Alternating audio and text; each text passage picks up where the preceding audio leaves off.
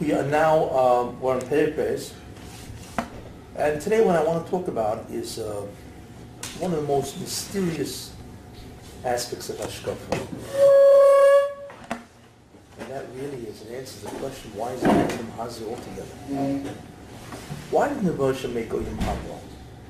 First, or only? Because the key idea is, you know, if the Rebbe, as we're learning this, wants to be native, wants to do good, fine, no problem. So make Oyim Haba and be fabulous. You know, when the version makes something, obviously it's incredible what he's going to do. You know, we cannot even imagine what he's going to do with Oyim Haba. So uh, why not make that first, or, or, just make that and nothing else? What do we need Oyim Hazak for? What do we need to suffer? Socialism Uh, doesn't but work. more You don't that. want The problem of when you Oyim get a Hazak. handout, you're not happy. Okay, we'll do Okay.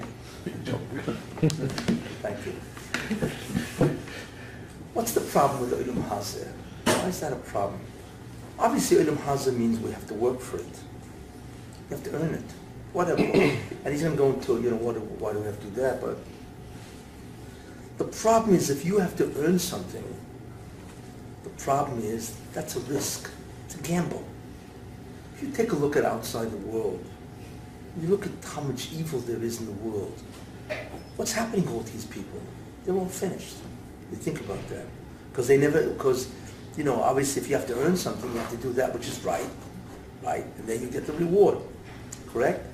You take a look at what's going on outside. Most of the world, I'm not saying it's evil, a large part of the world is evil, whether because they do evil to others, or they're narcissistic, they love themselves, or just do whatever they want. Whatever the idea is, a great deal of the world is not into spirituality. It's not into ruchnius. So you look at these guys, you know, it's over for them, really, in many ways. They don't get Oilam Haba. Why? Because they never earned Oilam Haba. Because obviously to earn Oilam Haba, future world, you need to be spiritual. You know, you need to struggle with materialism and be more spiritual. Marshall, a Tibetan monk, Yeah, he only knows s- spirituality of Avodah Zarah. correct. But he's completely spiritual. He's completely. Yeah, but the avodah zarah is what kills him. I don't mean, So- I, I, it's the wrong thing. I'm saying, but he- Whether the wrong thing be an error in spirituality, or the wrong thing be a fault. direction toward materialism. even though it's not full, he just doesn't. He didn't do it. No, I'm not going into culpability. Uh-huh. Uh, You're going, you have to separate the two things. For every act that is forbidden, in order to be culpable, guilty, you need to do the act, A, and B, you have to have a certain state of mind for that act, right? And there's fundamentally four states of mind. You have to be aware of what you're doing. You have to know that what you're doing is wrong or illegal. Uh, then you have to want to do the thing. It's kavana. Then you have to do it without compulsion. You have to do it free will. Those are the four states of mind that are required together with the act in order to be culpable, guilty. However, obviously, you can do an act, and if you don't have the right state of mind, if you're not aware of what you're doing, or you didn't know what you're doing was illegal, wrong, or you did not intend to do it, it happened anyway, or you were forced to do it, right? You're not culpable. You're not guilty. American law recognizes the same thing. You have to have knowledge the deed and so on, be aware, you know, and so on. You have to intend, premeditated, whatever it is, you know. So therefore, I'm not talking about culpability now. I'm talking about doing the wrong thing. But in any case, you know, so therefore the risk of Olam Hazeh is that it's risky, it's a gamble. You may not wind up in the future world. Why? Because obviously if your future world is dependent on your actions, you don't do the right actions, you don't get it. So that, that's a tremendous argument. Don't make Olam Hazeh. Like this if you made an Olam Haba the future world with all its glory, you know what I'm saying? You know the definition of Olam Haba, the experience of what? Infinite bliss eternally. That's what Olam Haba is really all about. It's very simple. Infinite bliss eternally. It's very simple. It's only three words. It's an infinite amount of bliss eternally. It goes on forever. It's not a bad place. Anyway, uh, so therefore, but if you made the Olam Haba right away, what would happen? No, there's no risk. There's no gamble. You know, you don't have to do anything. The Rosham gave it to you, and that's it. You know, so clearly Olam Haba is a tremendous risk. excuse me, Olam Hazeh, is a tremendous risk. So that means a Malach doesn't have a little No, they, they, no, there's a difference. They have an Olam Haba, but it's not the same as one who, uh, who earned it because they have Nam Ksufa. We'll get into that in some way, you know. Besides, they can't grow. They, they're fixed. You know, we can go up and up and up. We can get different degrees of Olam Haba. They only get a certain amount, that's it. But anyway, Uh, Does that, does that mean that we are given it basically on a silver platter? no, we're not. That's the problem. That's what I'm saying. If I mean, we were given people who Olam have to- Haba on a silver platter, uh, that would be great because there's no risk. In any case, the, the main idea here is why is there no Olam Haba first? Or only? There's a tremendous gamble in Olam Hazeh first, because you need to earn your reward. So the problem is, what happens if you don't earn it? Not only that, not only is a risk if you don't earn it, you know what I'm saying? You determine the amount, you determine the degree of Olam Haba. It's also, if the Mashma created Olam Haba, right? There's no risk, there's no gamble, you get it, and you get all of it, whatever he wants to give. Now, not only is there a gamble as to whether you'll ever get Olam Haba, there's a gamble how much Olam Haba you're going to get, because now you determine the amount that you're getting. Got it? In which you become a filter of the amount of Olam Haba that exists. So uh, clearly, Olam Haba is, you know, the fact that we have Olam Hazeh is very problematic. Got it? This is a real problem. Why would Moshe do that? You know, and, and many people, you know, they, they, they have a tinus. Say, listen, you, you want to do it, so to give it to me now. What, what, what do I have to go through this incredible difficulty? I mean, life is an incredible struggle for everybody. I don't care who it is. It's a struggle for the infant, for the child, for the toddler, for the child, uh, for the teenager, for the adult, for the old guy. It's a tremendous struggle. You always have, you know, and so on. And I'm not even talking about all the fears and the suffering. The suffering of mankind is incomprehensible. The amount of suffering that goes on with mankind. You know, uh, you know, and, and so on. I mean, just take a look at Sandy. I mean, one hurricane, you know. Could you imagine the suffering of that? How much suffering that produced in, in terms of, you know, humanity and so on, you know? It's unbelievable. We can't even comprehend that kind of suffering. Guy comes home, there's no house left. You know, it's just like, who even can think, wants to think about that kind of thing? And so, anyway, why do this? And suffering, of course, has a whole part in the Olam You know what I'm saying? That's the great mystery of, you know, of, of, of, of and, and it really needs to be answered. You know, because it's, a, you know, if the Bershom is about chesed, so be about chesed. Do it now. Give me the reward now. Not reward. Give me the goodies now. You know, if you're all, if you're if you're doling out goodies, hey, I'm online. You know, I have to go through this uh, Gehenna, so to speak, in order to get it. That's the question. It's a very, very difficult question to answer. And in the end, there's no real satisfaction, as we'll see. You know, nobody really knows ultimately why, you know. Uh, but anyway, so th- this is the problem that presents itself. Very profound question, uh, and the, uh, the answer is really in many ways very elusive. Even though I'm going to try to answer it, How would a person, but it's very elusive. What? if you wouldn't have to go through that, how would a person get a ticket? Okay, show them. You know, no, no, you, you don't need a ticket. Ticket for what? If somebody needs a ticket. No, no, no. You understand? There's no ticket. There's no would need If there was no, if there was no, there's no chet. What do you kind of tikkun? You know, if nothing is, if it ain't broke, as they say, then you don't have to fix it. If there would be an olam haba immediately, there's nothing to fix. You know what? What do you mean? Tikkun is for something which is broken. If there's no chet, there's no sin, there's no avla, there's no injustice, there's no sin, there's no transgressions, there's no violations, there's nothing. You create it immediately into an unbelievable, you know, five-star hotel. If I can use a, you know, a, uh, the Hilton, you know, you're into the Hilton. Six You, star. go over to, you open your eyes and there you are. You're in the presidential suite in the Hilton. You know, forget about how you got there. You know, But if you've never and of course, the room service is beyond compare. I mean, every minute they're knocking on your door and saying, you know, what would you like? What would you like? You know, there's uh, eggs in the morning, breakfast. I mean, you know, and so on and so forth. It's just, and then you open up the, you know, the balcony doors and the view is mind-boggling.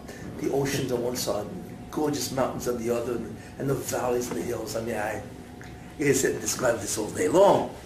Uh, But if you've Not a never bad been deal. anywhere else, Wake up in how the would middle you of the know? presidential suite How would you know how, if you've never been anywhere else, how would you know how great this is? You think you don't think the Russian can You can- you create you with a sensitivity of beauty Yeah. without having to know what what uh, darkness and ugliness is? Come on, we're talking about the map. Remember what I said when, when I talked about God? Remember, You do it. reality. God is not part of reality. It's not that there's a reality in which God has to take his seat, so to speak, where reality controls what he can do and so on. No, no. Reality is part of God. What is real is determined by the Ribono Shel Olam. That means all the laws of existence, the fact of existence, all of that he decided and he created. Before that, there's nothing but him, whatever but him means. See? So, whatever, I mean, just, you know, put me in the Hilton. What can I tell you? You know, I, I guarantee everybody would love to be, you know, wow. It's, it's, People want to go with what? Are you going to explain Nahama D'Kisufa at all for this? That's what I'm headed That's for. Yes. But right now I'm telling you, you know, it's very elusive. I have never seen anybody explain anything about Nahama D'Kisufa, except the Ramchal takes it on. But you, as we see, it's very hard to understand. It doesn't seem to be a real answer, which we'll see in so on. Anyway, it's one of the most difficult topics, topics in Hashkafa, and everybody seems to be shy away from it. I'll tell you right out, you know, uh, and so on. Anyway, that's the problem. Real problem. Freedom know, Haz is the incredible problem. You know, the struggles, and the suffering, and, the, and, and, you know, all the deficiencies and the dependencies and everything that goes on and so on. Okay, why is this such Noam Hazeh, really, you know? anyway, the answer to the, the answer to this is a Yerushalmi that they bring down, you know, and it says in Yerushalmi, whoever eats bread that's not his has not ksufa, shame.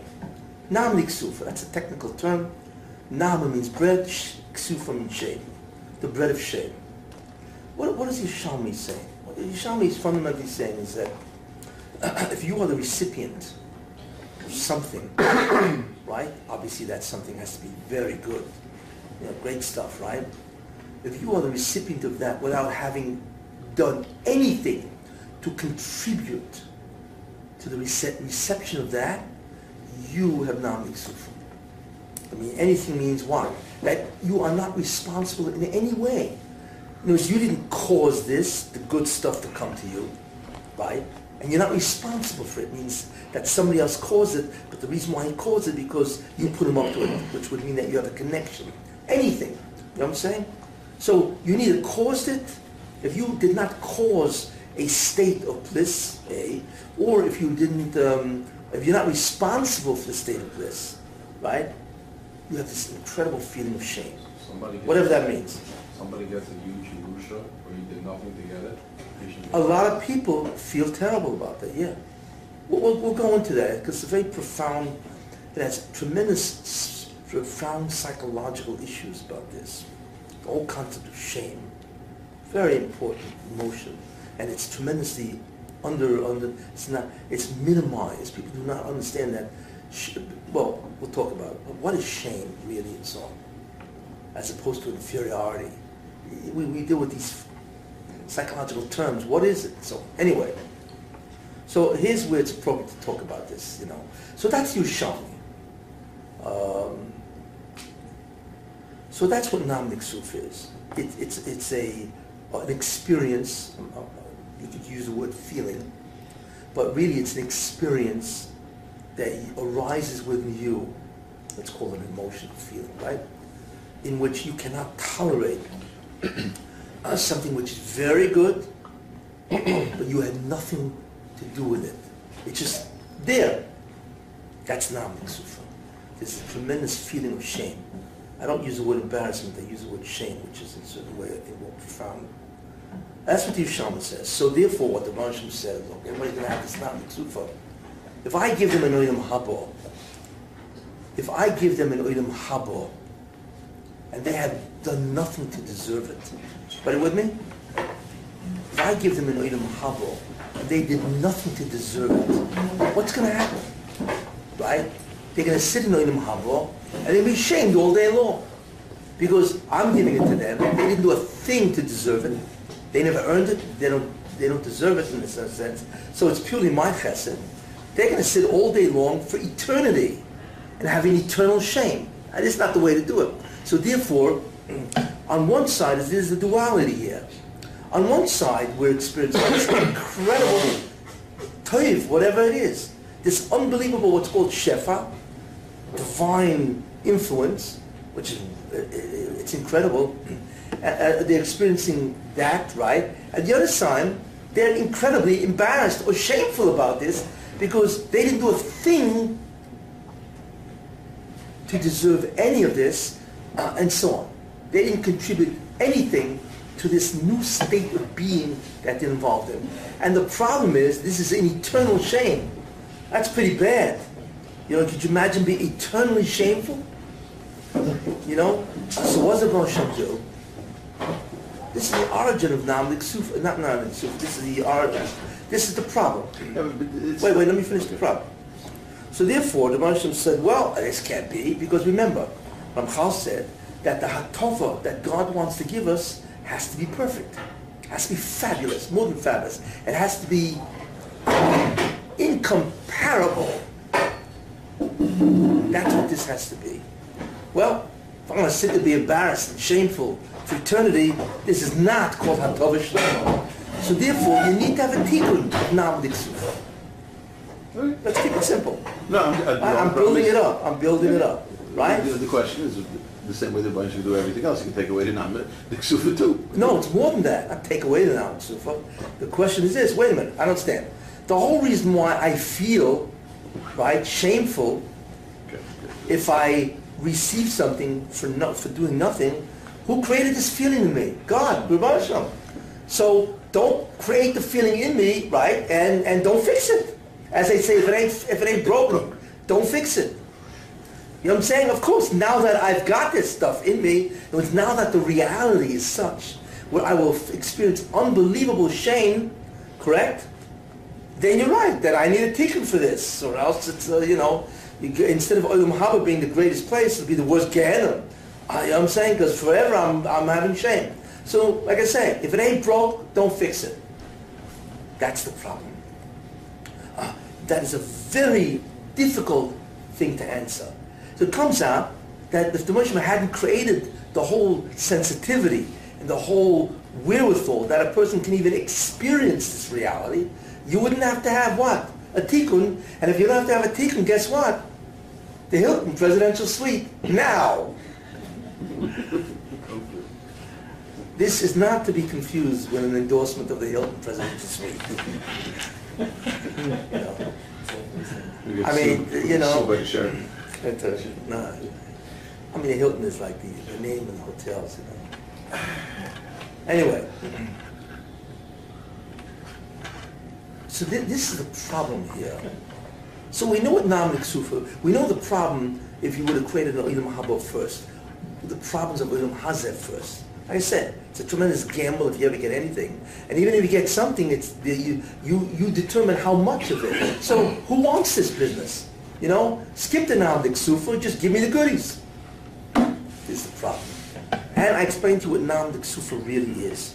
It's this inability to receive without having done a thing that contributes to the presence of this Hatova. Very clear. Okay. So we need to talk about, first of all, before you go about Nahama D'Kisufa, you need to talk about Kisufa. What is shame? What is shame? What's the results of shame? Very profound topic. And you will see that shame determines most of our lives. It's astounding, you know. What is shame really? What's it mean to be ashamed? You know? Not easy, it's a very elusive emotion. But in the end, let's take an example. Let's say an example, see if we can, what's called abstract or isolate the real feelings going on. When is a person shamed? Give me an example, right? Guy goes into a, a shower. Use an example. Right? Guy goes shower, takes everything off, right? And all of a sudden, on his way to the shower, there's this mirror. It's a common example. A guy looks in the mirror and says, huh, I don't believe this. That's me? So it's a rather blunt description of Kisufa. And also, and especially if there's another guy, you know, standing out there, the other guy sees him, you know, basically, al natural, whatever, and so on so forth. He's ashamed, he's embarrassed. So we need to analyze that. And you know, you know, so many different, uh, you know, uh, uh, concepts, you know, shame and so on and so forth, you know. Or uh, the classic is, let's say, guy's a kid, he's a nine-year-old kid, and the father says, I want you to do this, and so on and so forth, right? And the, the kid, whatever reason, doesn't do it because not sure how, whatever, and so on. The father comes, father comes back and says, I don't understand, I told you to do this. Why didn't you do this? You know? So the father says to, kid, to the kid, which I'm giving you a real rough example, well, are you an idiot? You're an idiot. He tells this kid, you're an idiot. You know, what, are you retarded? Something like that? You know? I don't understand you. What am I, what, you know, why are you my child? I expect a kid that's really, I mean, this is really bad news, you know, I'm not, but I, it's a good example, you know? Where the father really downgrades, abuses it, really an abuse and so on, it's terrible and so on, you know? He really, really laces into his kid, and the kid turns beet red. What an emotion is the kid experiencing? Shame. The kid is ashamed. Same thing as embarrassment or same? No, Well, embarrassment probably is a synonym, but shame is a better word, you know? Okay. So the question again, here's another example of shame. What is it, what is shame that the kid is experiencing? So I've given a kid, kid example, and I've given an adult example. It's reality. Next time, all you guys take a shower in the mikveh, Yeah. and you take a look, you're all gonna say, ah, now I'm with super, right? Okay, so the question is, what is this? And the answer is this. A person experiences shame, very important idea. When a person comes to face with his own weakness or vulnerability, he's ashamed. In both cases. Guy, you know, like I say in the shower example, taking a look at his body at whatever, and so on. It's not, it's not, you know, Mr. America, Mr. Universe, or whatever, and so on. He's fat, he's this, and all that kind of stuff, right? Wrinkles, you name it, right? He's ashamed. Why? Because he's looking at an imperfect, weak, vulnerable body. And he's ashamed, you see. In other words, what has happened is a person is exposed. He all of a sudden he comes in contact with his own inferiority, or rather his own vulnerability or weakness. Reality. Subjective. Well, that's the reality. It- it- it- it's, it's the exposure of one's, um, not, not fallibility, but one's own imperfection. Let me use that word, good word. When a person, when, when the imperfection of an individual, when he looks at it and it's exposed to him or to somebody else, either way, you know, all of a sudden he feels shame, you see, which means that, wait a minute, you know, something wrong with me. He, it's hard for him to admit that he's imperfect in whatever way. That's what shame is. Shame is an emotion that a person experiences when he comes in contact with the reality that he's imperfect. So by the kid, the kid is ashamed. Why? Because God, father's giving him off. And the kid realizes that, you know, wait, maybe I'm inadequate. Maybe my father's right. Maybe I'm an idiot. Why couldn't I do this? You see? You know what I'm saying? Or, you know, I'm incompetent, inadequate, and so on. So he feels ashamed about himself, you see. And of course, the, the, the, that's very destructive because that's the beginning of the erosion of a person's sense of worth without getting into that. But, so therefore the kid experiences shame and the adult experiences shame.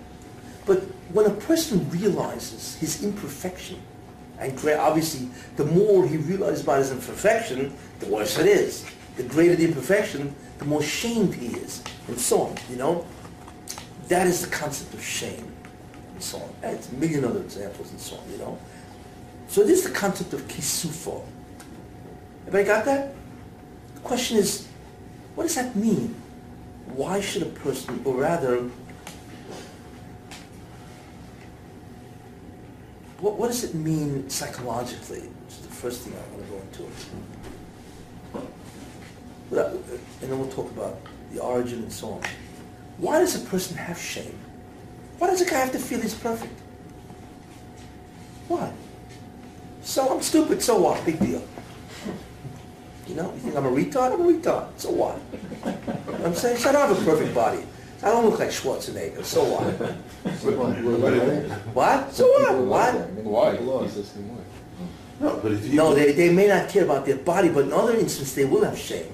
It's just a matter of who, you know, when, yeah, if each, each person has his own trigger, you know, you, you know, and so on. Some guys really don't care, but in, I get, but he still has shame in other instances. Nobody escapes shame. Because Nobody. He's a, because he's a Talanoan kid. Well, what's that answer? I'm saying he was, So what? he was designed in Nobody perfection. thinks about you at tzelem Elokim when you're ashamed. No, but I'm saying. Nobody. No, but I'm saying. You're not saying, well, wait a minute, I'm 'Cause he has Solomon a- Kim, I'm ashamed. No, but, but because he Only a has. tzaddik thinks that. So, There you are. there you go. Yeah, there you are. Tzaddik But there's, says, but there's a, an underlying thought somewhere in the deep recess of his thing that he was How created from the- from the Rebbeinu. He was, he was created as being perfect in a certain. yeah, but he has to have a thought in order to have shame. God doesn't think about this. A tzaddik will think about that. I'm a tzelem Elokim, so how can I do this Avera? And he'll be ashamed. Because he realized he just gave himself to the yetzer hara. He's ashamed, which is true. But for, in order to be ashamed in that level, you mean to be a tzaddik. Most people have no shame. You're standing in front of a mirror before you get into a shower. You're not thinking, wow, this is a Solomon Kim.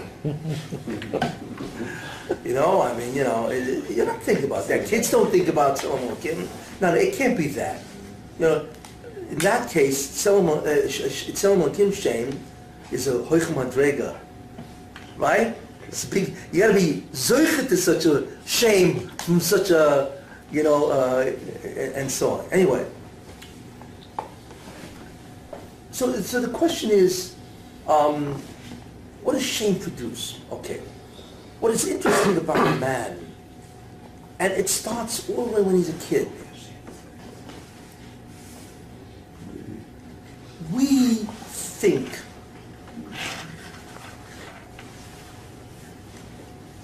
we think either we're always involved in thinking that we are God, or we want to, right? We want to be God, or we want to overthrow God. It's one of those three choices. Even though it's not conscious, all mankind, including women, have delusions of omnipotence. Yes. Me, you know, we all think we're God's gift to the planet. We, we may not want to verbalize that, but at uh, you know, but deep down we all think we're omnipotent in some way. Even an infant thinks it's omnipotent. I mean, you have a two-year-old kid talking back to its parent. You know, forget about the chutzpah, you know, whatever, but like, what does this kid think? I mean, his father is like, you know, six and a half feet tall. And this little kid is like, what, a foot and a half tall? And this little kid saying, no, no. Can't, can't believe, like, what, what in the world is this kid thinking? You know what I'm saying? And the kid is incompetent. The kid's a little kid. The kid knows its own inadequacy. It's. It can't live on its own. It Has no idea what to do, you know, about how to survive to the next minute. So how do you talk back to a guy, you know? so you have to look at that and you realize that part of the kid thinks it's omnipotent. Why do we, why is it we don't even think about the day of our death? You know, it's always Yenna that dies. It's never us, right? You know, and, and so on, because we have feelings of omnipotence. We don't feel mortality because we think we're God, or we're going to live forever. There's clearly an unreality to all this. You know what I'm saying? And, and therefore, we, so, so man struggles with the omnipotence. What's that struggle? The struggle is this, very important. It is the central or essential psychological problem of man. Because I think I'm omnipotent, a, child only begins to, uh, uh, what, so therefore what's the problem? The problem is that we have to face reality. And reality always teaches that we're not omnipotent because we need Yena. We need somebody else. Reality is always looking us in the face and saying, you're not omnipotent. If you were, what do you have to go make a living for? You know what I'm saying? You're obviously not. So there's what's called this dilemma. You know, I am really something. I'm omnipotent, right? At the same time, you know, I need my wife, I need my job, I need my boss, I need food to survive, and, and so on. So reality is always smacking us in the face, so to speak. That you're not who you think you are. In fact, the child thinks it's omnipotent. But as time goes on, the child begins to learn that, wait a minute, no, no, no, I'm limited. I'm dependent, you see. And therefore, the child curbs its omnipotent fantasy that it is great and so on and so forth. And begins to realize that it is subject to others to survive and so on. But somehow the kid never gets over this, you know, and so on. And so there's always a tendency to have this incredible distorted image of self. And therefore, a man always has to contend with what? With the fact that he's not, that he's really imperfect, he is limited, he's dependent, he's deficient, and so on, by reality. this is a very big problem for man. Now, on a psychological, you can say, well, I can understand it. Why? What's the fundamental psychological drive of all? The bottom, rock bottom. What is it? Survival. Very good. Self-preservation. Survival. We're all afraid of death. We'll do anything not to die. Hmm. anything. Make all kinds of decisions. Okay? Not to die. So therefore, and the Russian implanted in humans, or else, you know, it's funny, I always think, you know, if a guy had a switch, you know, switch on him, that you could kill yourself instantly without pain, how many people would be alive today? I think I think 80% of the Bria would have put the switch and they'd gone. You know, that, I, hey, I, I, it was called an exit device. Right? You know, who knows, because all of a sudden you're going through a terrible tzara, and say, it's not worth it. You know, at least when I'm dead, I'm not conscious. Right? At least we hope you're not conscious, right? And so on, and just press the button, you're gone. Zap. I was thinking, I, I think maybe five people will be living on this planet. That's it. Everybody would have exited a long time ago. Those would be all the tyrants. Yeah. But y- y- y- see, so our problem is self-preservation. So if, as long as I think I'm God, I have no problem. I'll always survive, right? It's only when I confront the imperfection of reality, that's what's dangerous. Because that means I may not survive, you see. So therefore, a person, in order to compensate or to deal with the reality that says to him, you're not perfect, what does a person have to do? He always has to assert or confirm that he's somebody. That is the fundamental psychological drive of all humans. You don't realize everything we do in some way confirms our being. We're somebody. Everything. Is that rationalization? What? Is that part of rationalization? No, it's it's no, it's it's a the need is to avert death, right? The fear is self-preservation, right? And therefore, the compensation to that, since we all of a sudden find ourselves in a reality that's very threatening. When you meet somebody, do you know you size up the guy within one minute? You aware of that? You immediately, your unconscious is working. It's like a radar screen. You know, when you sit, you know, you're just blipping this guy. You're right, trying to read this guy. Now, why? What are you reading about him? You know what I'm saying? And the answer is, is this person a threat to my existence or not? That's your reading immediately. You're determining, what is this person to me? Is he a threat? Will he assist me?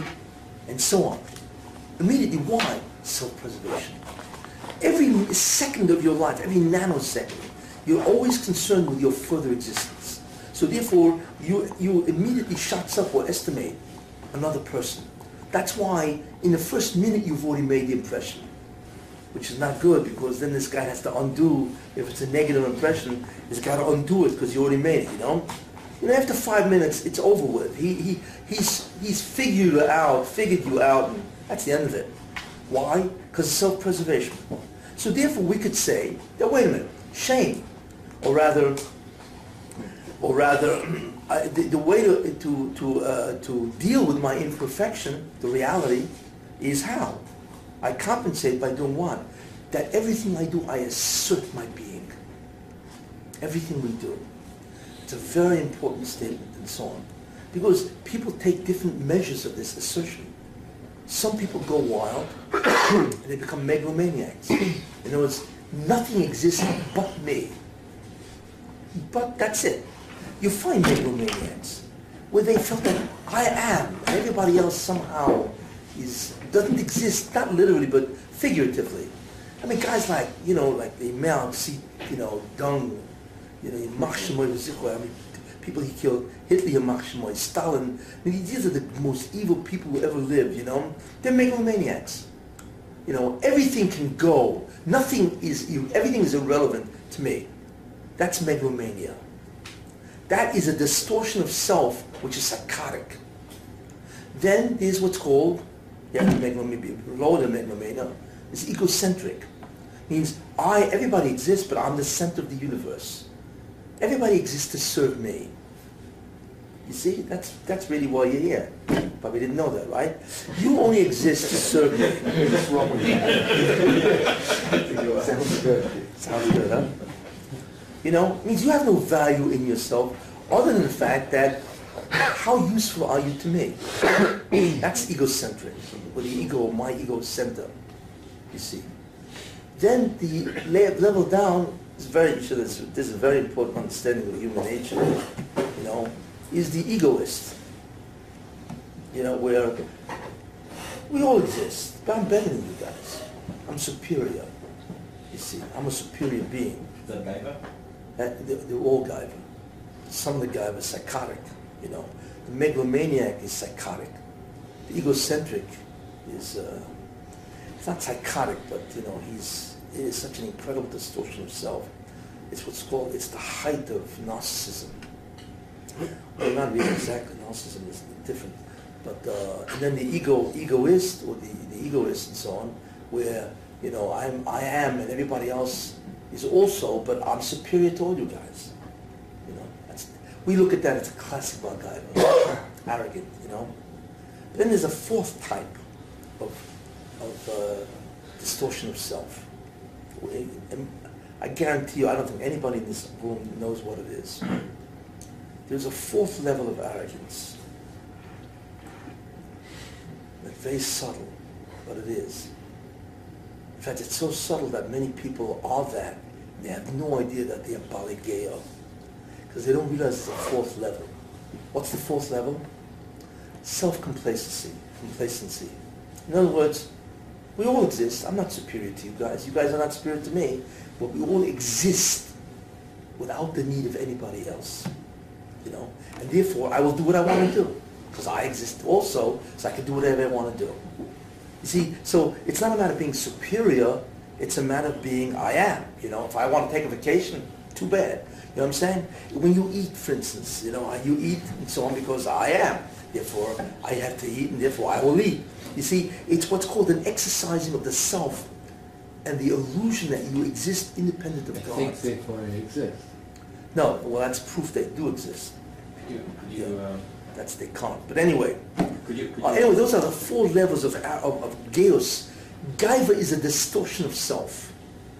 That's really what it is. You're is. saying everyone has that. Everybody has you it. extend Yeah. that? Otherwise, you wouldn't be able to survive with your... No, Moshe Rabbeinu doesn't have it. It's an avodah. The opposite. In other words, I'm giving you the four levels of, compla- of, of, of arrogance or distortions of who you are. The last one is where I exist and therefore I can do whatever I want. I'm not superior to anybody else. There's no, I'm, relative to me, everybody's equal. I'm saying However, I am, relative to God, I am independent. But without that, I cou- I couldn't exist with, because of my, my, my uh, lack that of, uh, what what was the what term we used before? Because, because I'm, I'm in, I'm Inadequate? inadequate. No, no, no, no, no. You could exist without this and still feel inadequate? I could exist and still feel adequate, you mean? I cannot have this feeling and still feel I am? Yeah. Yeah, that's called Anivus. So where's the... Moshe Rabbeinu said, you know, none of us exist. But that would have to be complete Anivus, not, are there levels in Anivus then? Well, the opposite. Yeah, there are levels of Anivus too. Yes. Uh, the- well, self-complacency is the low, is the Uh, looks like Anivas, because I don't hold anybody else as superior. I'm not superior. So it looks like you're an onif. But really, you do whatever you want, Right. without the recognition at all that there's a Rebbeinu. So the, the, the That he opposite made where I consider other people's opinions and what I do first. What was that? Then you're saying the opposite of that is where I consider other people's opinions and what I do first. Yeah, yeah, yeah. So that would be the first level of anov.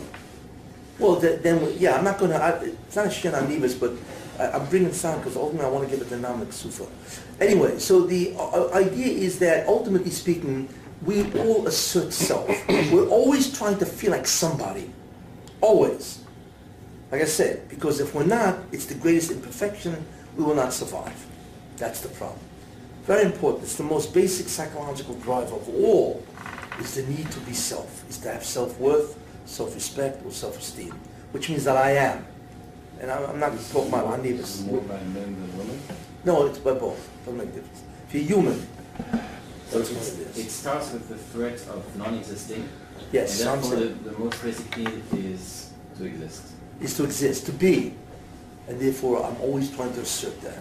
Yeah. Anyway, So how is now, complacency different than assertiveness? what? Assertiveness and complacency, how are they different? Because And non-assertiveness is an aberration. It's wrong, you know. Somebody tells you something, you know, and it's harmful to you or it's wrong, then you should say, I'm sorry, I disagree with you. It- That has nothing to do with because I am somebody greater than you. It's just that, you know, what you're saying, I disagree. It, it, it's like they say, with all due respect to your ego, That, that could be I disagree, too. which means that we all exist, but it's something that's, I have to be truthful. If I assert, it's always because of some truth that I feel and that you're not in contact with. Anyway, And the ego is, how does self-esteem play into that uh, scenario? Someone who said, you know, that the world kind of revolves around them in a way, maybe they could do it, they're, they are the most important person to themselves without putting down other people. So how is, how, how would esteem play into those four, all those No, so that- no, no, sociopathic or psychotic or? because it's, to themselves, they are the most important person, but what really is, is they feel they exist. They really exist in and of themselves, and they can do whatever they want. It's not so much in relation to others, yeah. Anyway, so that's the consequence of this. you know, the consequence. So, but that's psychological, see. But what's interesting is this, is that a person always has to assert self, psychologically. And I'm telling you, because of self-preservation. But there's something else. Now, if a person doesn't assert himself, what happens? Or rather, if a person doesn't have this, right? If he believes he's inferior,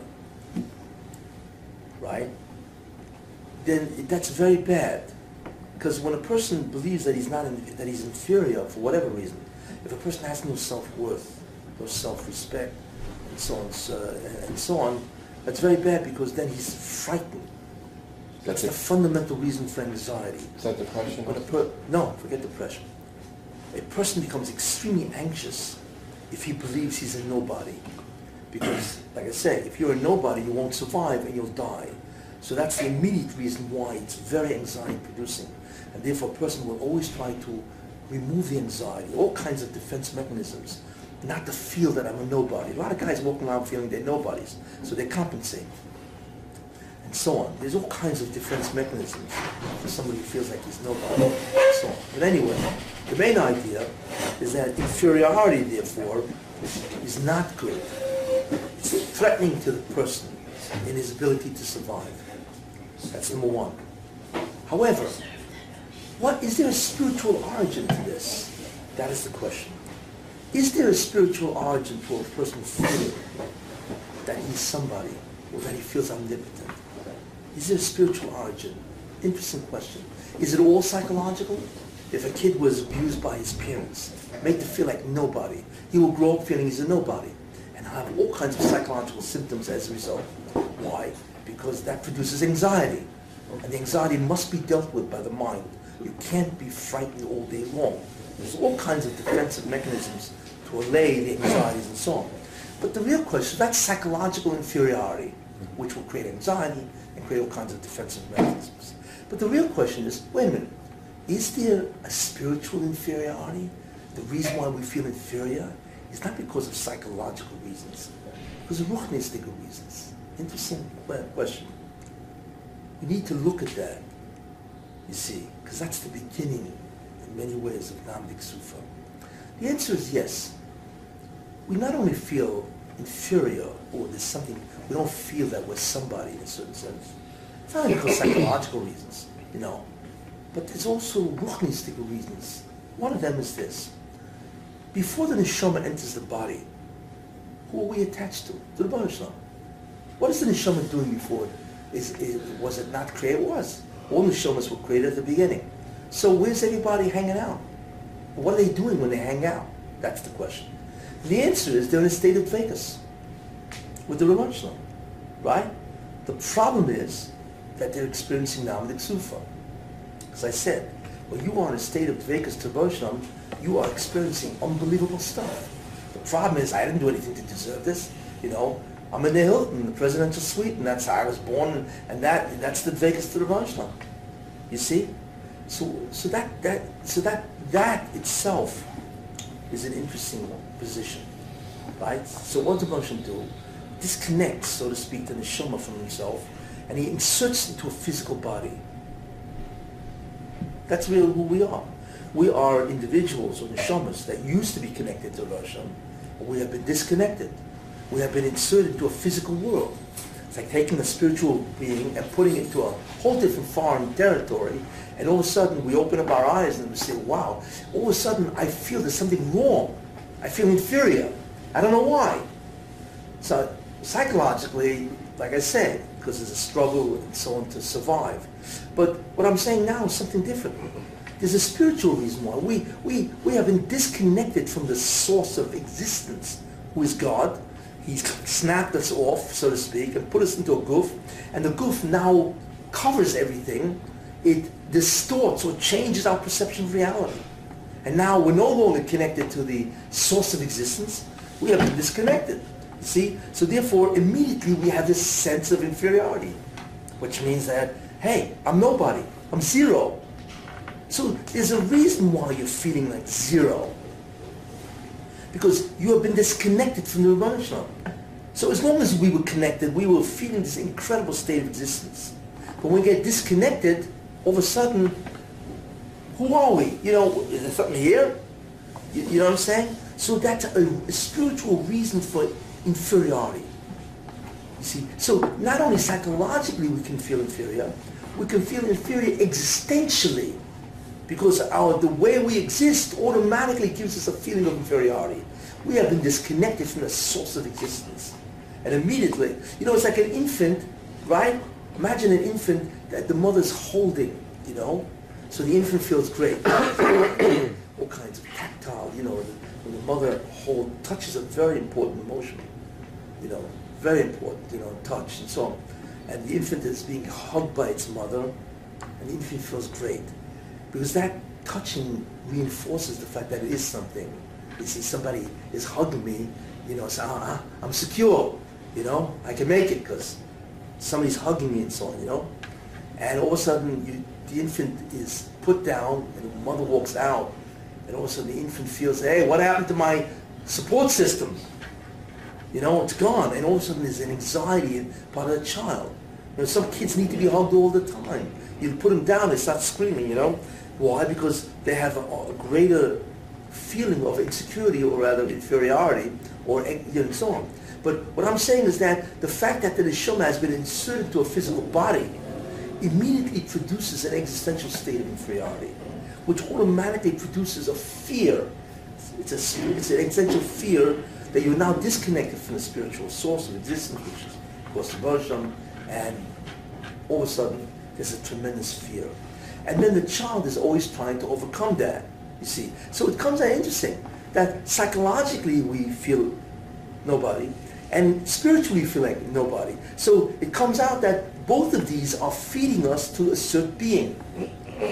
You see? Part of us is trying to feel like somebody because spiritually our neshama feels, oh, I'm nobody. I've been disconnected from the source.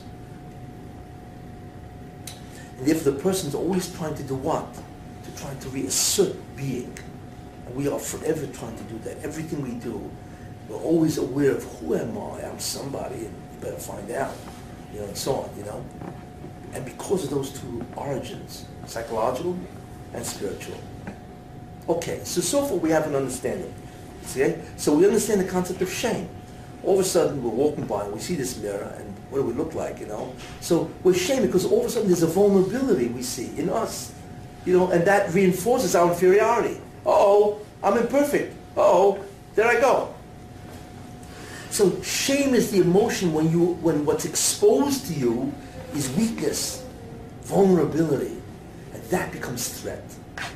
You see. But shame spiritually is different. Psychologically, that's the origin of shame. It's a very important emotion because then we try to overcome that shame. What about spiritually? See, why do we have shame? Interesting. Now, I told you why. I told you one reason because we're dis- disconnected from the Rebbeinu Shalom. And we're inserted into a physical world and God is gone. I mean, we don't see him, you know, and all of a sudden the Shema. It's an existential fear, you see, and therefore there's a drive to compensate for that, or to overcome that, and that's part of the drive to assert being, to feel like somebody. But there's another reason. It's very interesting. And that all has to do with the concept of Hatova Shlema. Do you remember last week I ended, you know, the Ramchal says Hatova Shlema, that the bunch wants to give us the best. So remember I asked you, if you had, if God came over to you and said, okay, I like you, one wish, genie, one wish, and I will grant it to you. And everybody was trying to, you know, money, this, that, whatever, so, you know. But I, I- I think I left you with the answer. The greatest of all wishes what? I want to be God. I want to be you. Or at least like you. You know? Okay, so, you know, you can also exist, God. No problem. But I want to be you. So the Moshe would say, and, and you're right. You, you could say to Moshe, listen, you want to give me Atova Shlema, which is the greatest possible good. The greatest possible good is to do what? Not to be dependent, to have no limits, to have no deficiency, to exist forever.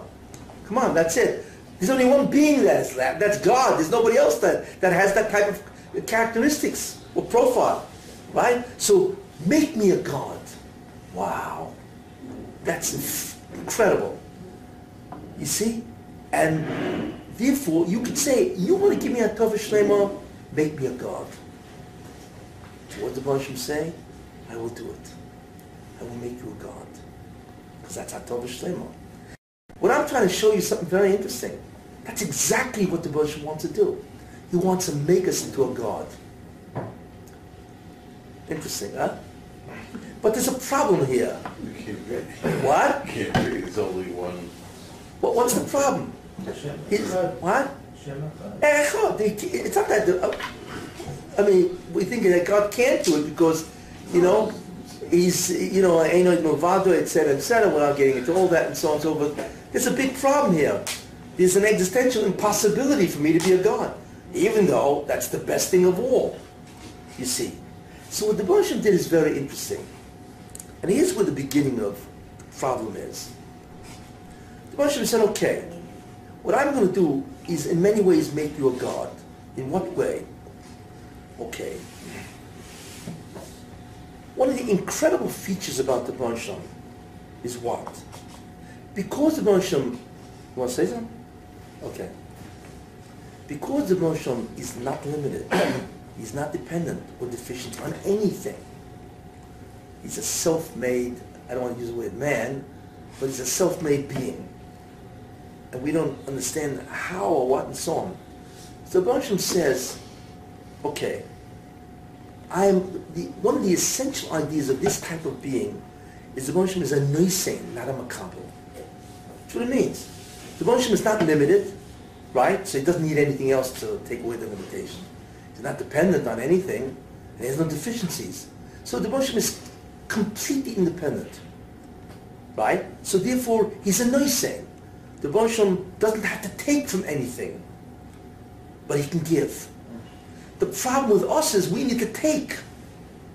We're a makabel, because we are not God. So we are not a noisein, we're a makabel. This is the problem. You see. So what the Moshe does is, in a certain sense, although it's not clear how, but the Moshe makes an neshama that's a chelik that's a part of God Himself. Now we do not understand what that means at all, but what it does leave us with an interesting duality.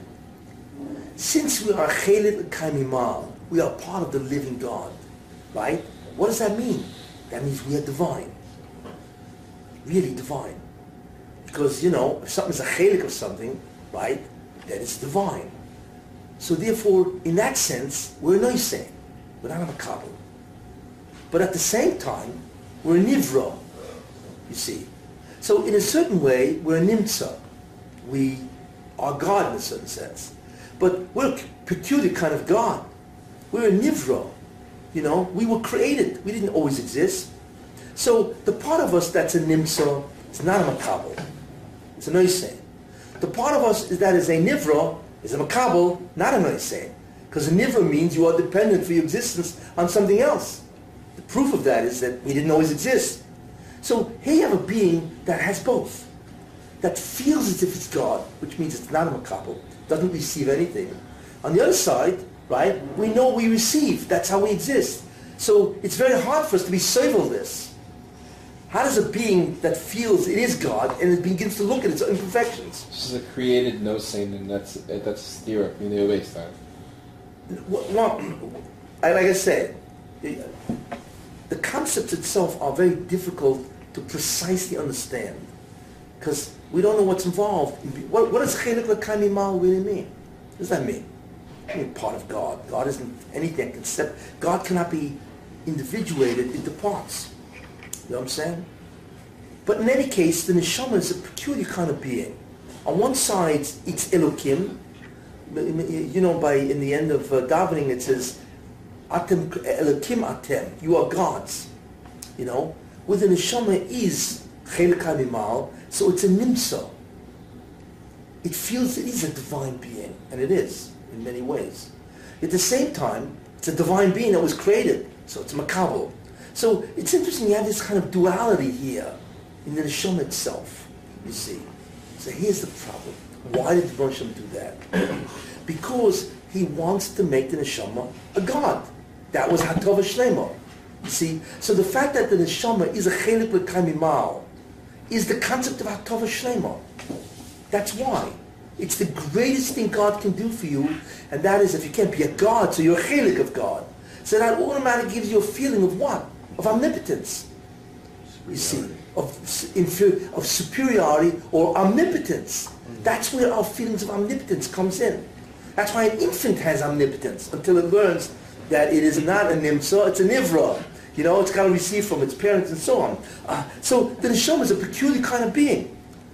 So the Hatova Shlema demands that it's a chelik kind of in the greatest possible way. At the same time, it was a nivra because it didn't always exist. So the neshama has this. So here's the problem. This is the origin of Nahama D'Kisufa. Because the neshama feels like a god, so if the neshama is Noinam Habo, receiving, it's forever what? Experiences its vulnerability. That's shame. The shame isn't that it's shameful, it's embarrassed. The shame, as I told you, the, the definition of shame, it experiences its imperfection from nanosecond to nanosecond for eternity. That's terrible.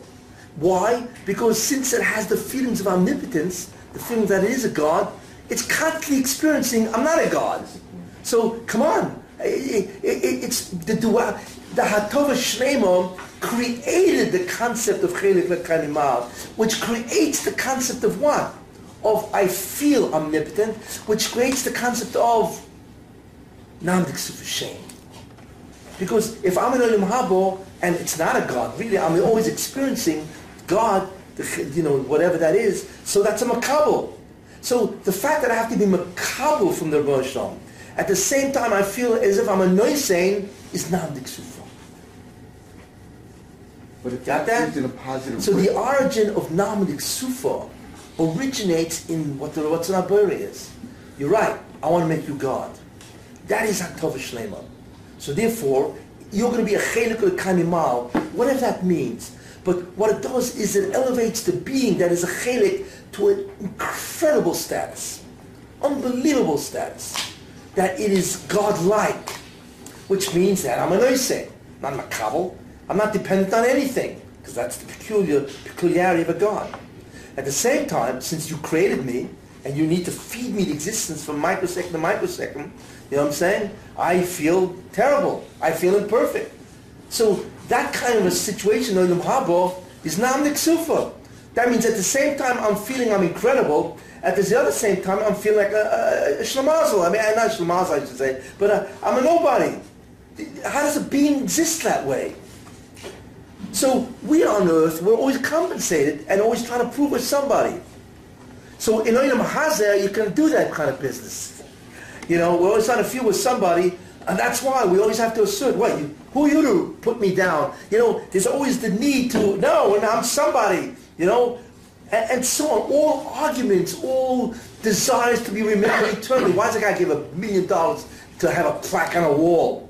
What does he care if anybody remembers him? Who cares? You know, you think anybody remembers it after the plaque? I have yet to see a guy who looked at a plaque when he walked to a building.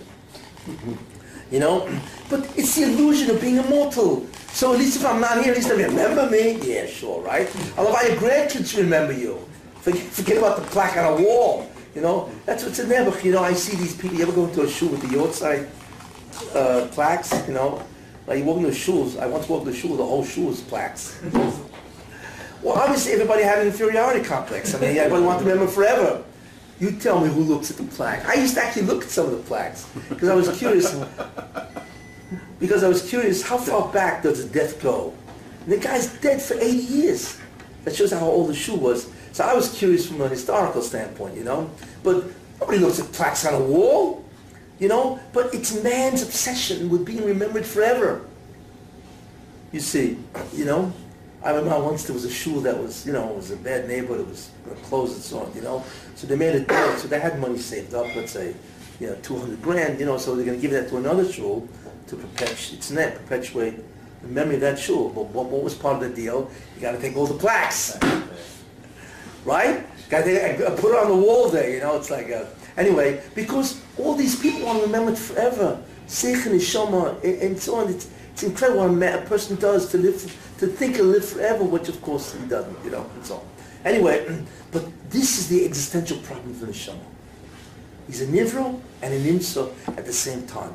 Those are two conflicting ideas in the same individual. So therefore, in Olam Haba, where a person feels he's God in a certain sense, at the same time, he's being makabel from the Basham, all the hashpah, terrible. And therefore, he's always being reminded, so to speak, of what? That I'm a makabel, that's kisufa, that's shame on a spiritual level. You see, the inability to receive is kisufa. In this world, the kisufa manifests itself as shame. When you're reminded of your vulnerability. You know, in the Mahaba, the kisufa is what? Is to feel terrible, to see your imperfections eternally, which is beyond belief. Uh, so you see how it goes. The Hatova Shlema demanded you be like God.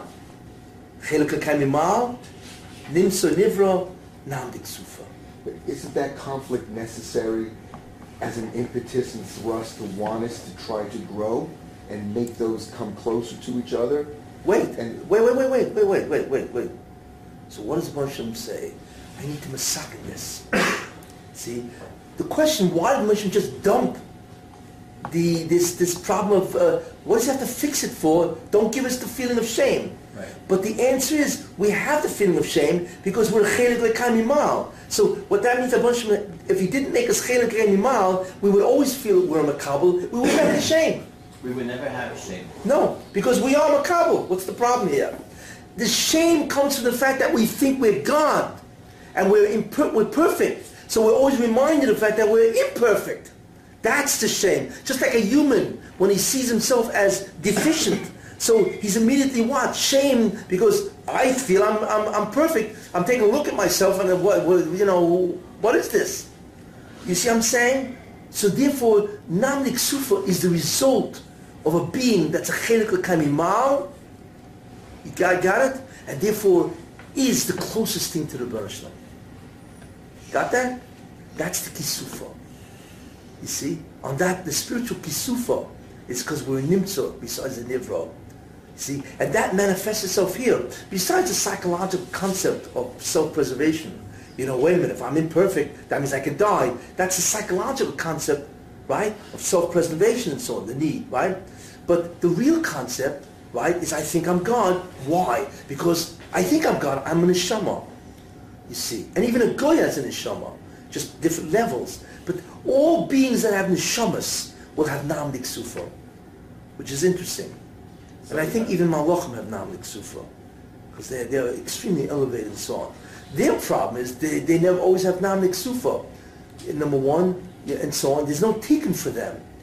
But, you know, but the thing is that they don't grow more and more. They get whatever shefa comes in Olam Haba, they get a certain amount and that's it. You know, we, however, have to do the tikkun because we can grow in the shefa. The amount of glory of God that we experience grows from second to second. That, that's where, therefore, any day in Yom Haba is not the same as the next day. The next day is incomprehensible to the first day, which is incomprehensible to the day before. We can't even imagine what that is, you see. And therefore, we need a tikkun. What's a tikkun? We have to imitate God. In some way, we have to be a noising, not a makabel. That's a tikkun. So therefore, God creates an Ulam Hazeh. We come down, right? And therefore, we have a job to do. We will create the exact amount that we will need, right? That we get in Ulam Habo, the future world. Well, that's staggering. Can you compare it to our little chakras? Wait, you know? wait, wait, wait. No, no. Wait, wait, wait. So therefore, we need to come down and whatever hashpor we get from God in Ulam Haba, the future world, we are responsible, we cause it. And therefore, in essence, we are a true cause of whatever we get in Ulam Haba, and therefore we're not a makabel, we're noisen because we determine the fact that we are there and the degree that we get. So to that extent, we are noisen and not a makabel, so therefore the kisufa is enormously alleviated. Even though, in the end, we need to exist from God. I mean, what we're getting in Muhammad clearly is not us. It's the, the, what we determine is the fact that we're in Olam Haba and how much we get. That's all we can determine. We are Baal HaToivahu. But the actual Toiv, clearly, we're not. But as long as we in some way have a, that we determine the amount we get, that's enough to remove the ksufa. So if you're a total makabel, that's bad news. But if in some way you caused or are responsible or contributed truly to your matzav, your situation in Mahaba, to that extent your kisufa is gone. And that's apparently, the Baruch knows, that is sufficient to be makabel, which we are, in Olam Haba, because we know that if it wasn't for me, I would never get this. In other words, whatever I'm experiencing is, is a result of my input, nobody else's. But in order to do that, the Moshe has to do something incredible. What is that? So therefore we know why there's tikkun of kanam ksufin in. That's why you need an. So the Nivra, or the Nimsa doesn't feel shame because it's a Nivra. Interesting. But in order to do that, what does God have to do? That's the point. Who? Yes, it has the point. Yeah, in order to make an Olam Hazeh, but there's something far more important. Far more important. To- Okay, yeah. We have to be a true cause, don't we? God's going to give it to us anyway, isn't it? This is a, it's not a game. Bechira? Oh, free will. That necessitates the creation of free will. Because free will means what? Whatever we do is our decision, not his, which itself is a very problematic idea, and so on. That means we are a true cause. A true cause, or we are truly responsible for the fact that we are in Olam Haba and the darga of Olam Haba we're in. That's bechira, free will, which is a very problematic concept. But how do we know we have free will? Because it says in the Torah. You know, wait a minute, you know, that means we have a chiyur, the whole thing doesn't make sense, right? So that's how we know that we have true free will, and so on. And therefore, what that enables us, it gives us true causality. We are true causative agents for the fact that we are in Olam Haba, future world, and the level of heshbor that we get in Olam Haba. So that's the solution. Yeah, but then where does all this come in with, with um, Now, let's say, the problem with all of this, that's why this is nice, but it's only after God created the world. But remember, ultimately the problem is, wait a minute, reality is part of you. Why create any of this? Why create the concept of Hatova, Hatova Shlema, perfect goodness? I goodness? don't know. I'm just saying what the problem is, you know, it's a, yeah, you know, it's the concept of Olam Haba, the concept of a Nimsa, or a Nivra, these concepts were created, right? The concepts of being, or Chelik Lekai, why even do any of that? It just created another type of reality where none of this exists. Oh, Unknown. That, there's no answer for that, because we don't know, we don't know why God decided this and once, but you see, you know, once you once you have the given of A, B, C, D, E, F, G follows. But if God is the absolute controller or determiner of reality, why do this reality altogether? Unknown. So ultimately speaking, Nam Sufa has no answer, really. But once he once he did that, We so we can at least we have a logic, or else guys don't even have a logic here, you know, and they don't make it and, and you know, denying them a logic here. But it comes out of Murditzach that the whole concept of bread of shame comes from the fact that God wants to make us God. And that's what the Nachash said to Chava. Visem Elokim, you'll be his God. Wow. Because man aspires to be God. And in the end, the incredible thing is we will be like God.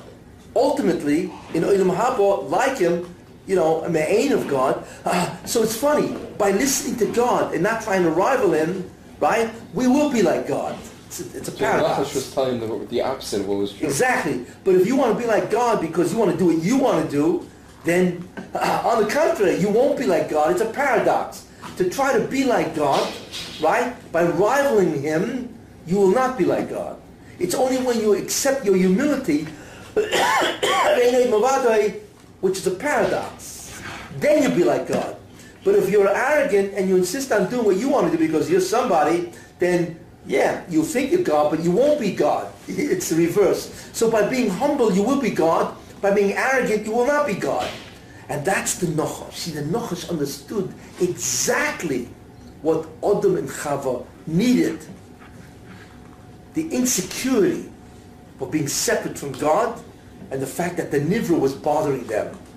He understood that because that's why he's the Malach Hamaves. And that was his temptation, you see. And that's why throughout the Chumash, everybody's always trying to prove themselves. And it starts off with Adam, Chava, she's the first one. Then Adam, right? Then you have the, the, the Tower of Babel, Migdal Bovel. These guys trying to overthrow God, right? Yeah, Cain and- Cain and Hevel, Migdal Bovel. You know what I'm saying? And all the Avimelech. I mean, it's not the Korach.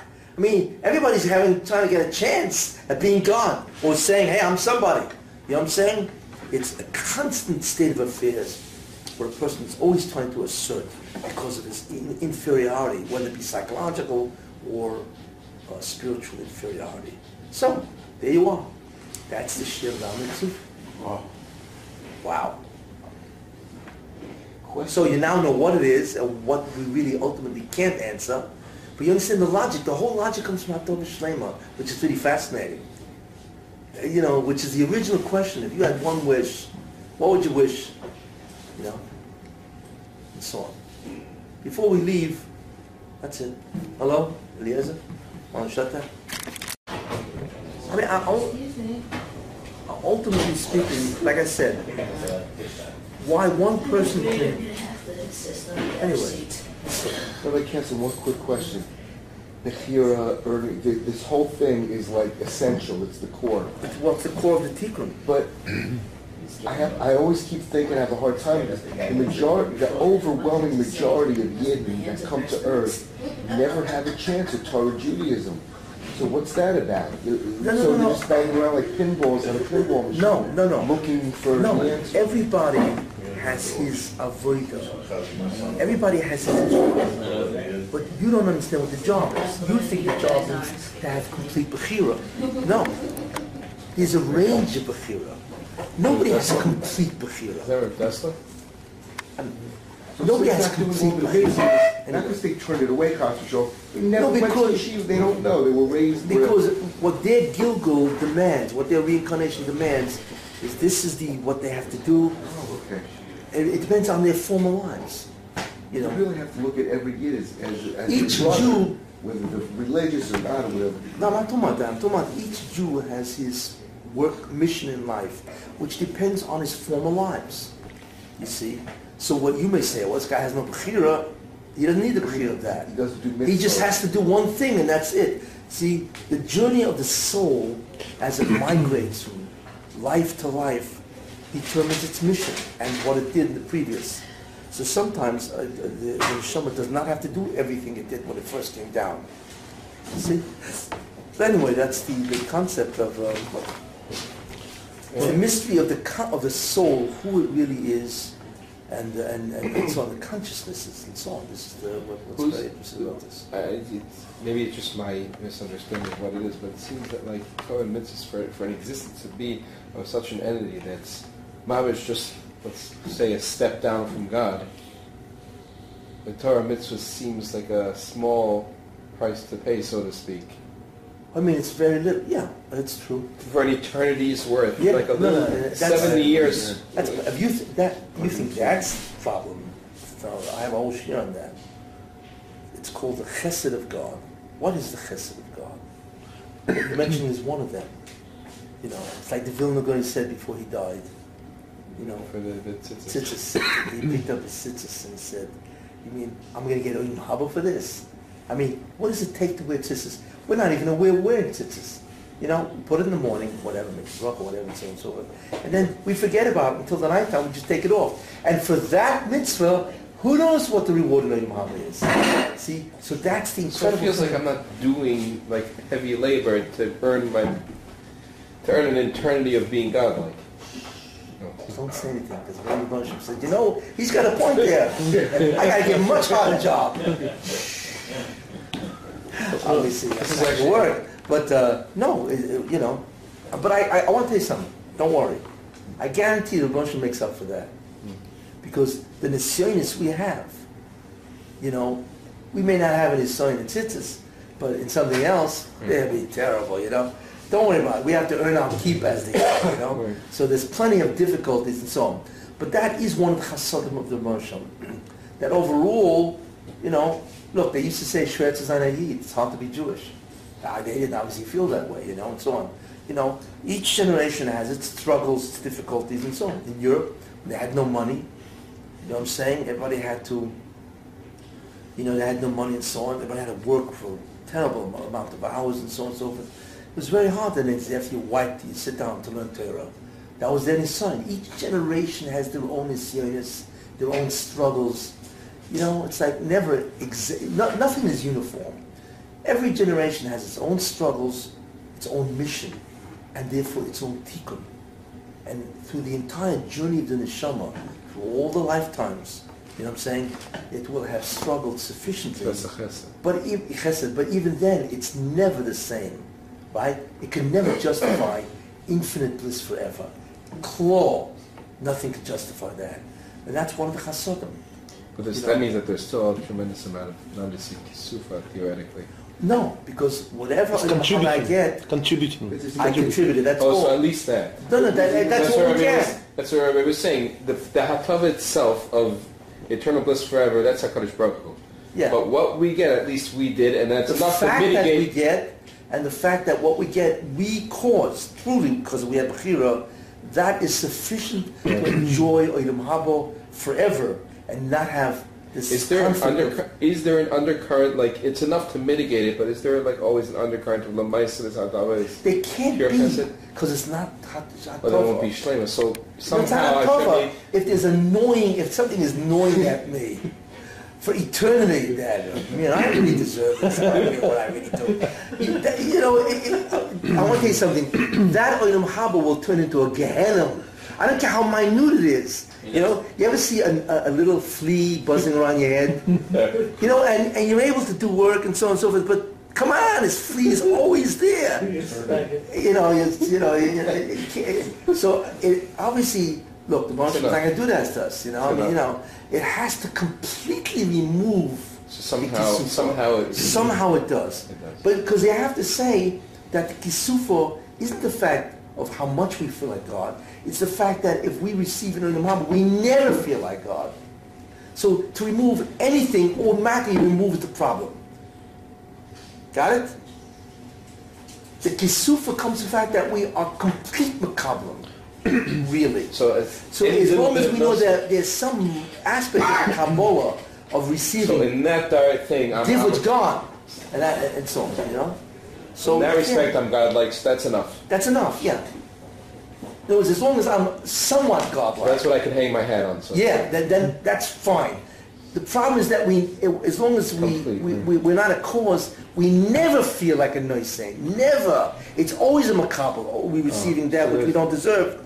That's intolerable. That removes the the, the kisufa because lamaisa in this uh, Indian, I'm I'm I'm gonna give and that's enough. That's enough. Yeah, I gotta feel like It's like, I'm it's like when you wrong turn in some on, way. Right. It's like when you turn on the switch. What? You, set, you turn on the switch. You don't generate electricity You let it come in, but you cause it in a sense. You have to cause it, yeah. It's, it's like you turn on the switch. You, you have nothing to do with electricity. It's coming from a station.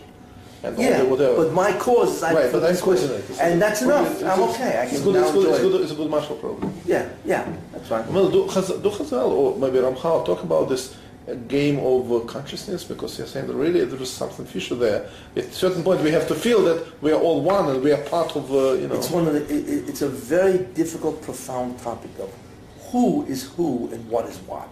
Well, this consciousness. Who, you know, like I said, you know, Adam Rishon, as I say, I'll just repeat it, is had Adam Rishon not done the chet. The question is, would we have been created or born anyway? And the answer is yes. Every neshama would have been, been born, created, because we're all part of Adam Rishon. So the problem is, wait a minute, I'm not Adam Rishon. You know, you're not Adam Rishon. You know, how in one man, you cannot divide consciousness. It's indivisible.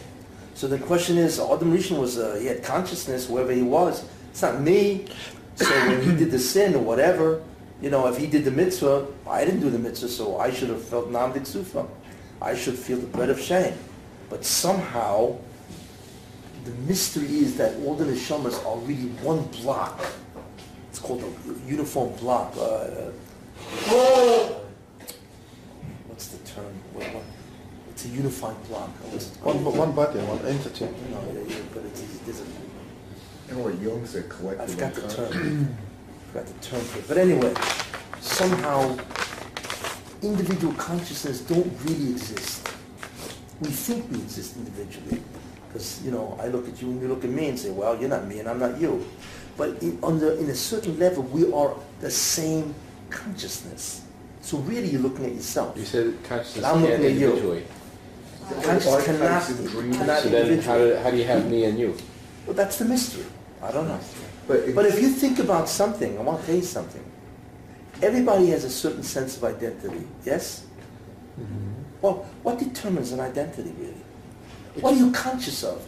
Consciousness some, simply means to be aware of something. Oh, the history, what, what, what happened in my life. You're conscious of what? It's your memory. means what is your experiences previous? Oh, so if one day you. What are your skills, talents? You know what I'm saying? Who are your relationships? In many ways, that's who you are. But what happens if I erased everything? Imagine if you had total amnesia. Who would you be? Nobody. Well, you know, would you be me? Because you don't have a separate identity. It's like old See, that's an interesting concept. What creates a separate identity, really? We're talking It's about really- information. It's basically some body of information. Well, it, it, it's all the experiences and who. Well, what's going to happen to each individual consciousness Well, on th- some level? well, apparently. Are they all going to disappear, or is No, no, that can't be. I mean, Right. it doesn't make sense, you know. They'll just no, intertwine uh, somehow. There will be individual consciousnesses, each one experiencing Olam Haba, yet at, in a certain level, it's an identicality. We we do not like understand Siamese that. twins. In some way, will be joined, but in In we'll, some, we'll be individually. we'll correct. feel the the the the Arabim or whatever it Exactly. is. exactly. Going to It's a great mystery of who is the neshama. How many neshamas really are there? Are there really separate neshamas? Are there separate consciousnesses? Or are we really the same person looking at each other? You know, it's like a mirror. I look into the mirror, and the mirror looks back at me, except the mirror doesn't has no life. But imagine, uh, but it's really me. So you're talking to yourself now, basically. Basically, I'm talking to myself. And, and the, the bottom line. The- when people do So that, give the share next week, because what's Yeah, the you give the share next week. What's the given to be talking to When the wall? people You're do really that- talking to us. when people talk to themselves and they think there's somebody there, it's usually some type of schizophrenia, you know, so. right? You know, and so on. Anyway, lots, uh, a lot of stuff. And okay, we, at least we have a handle on some aspects.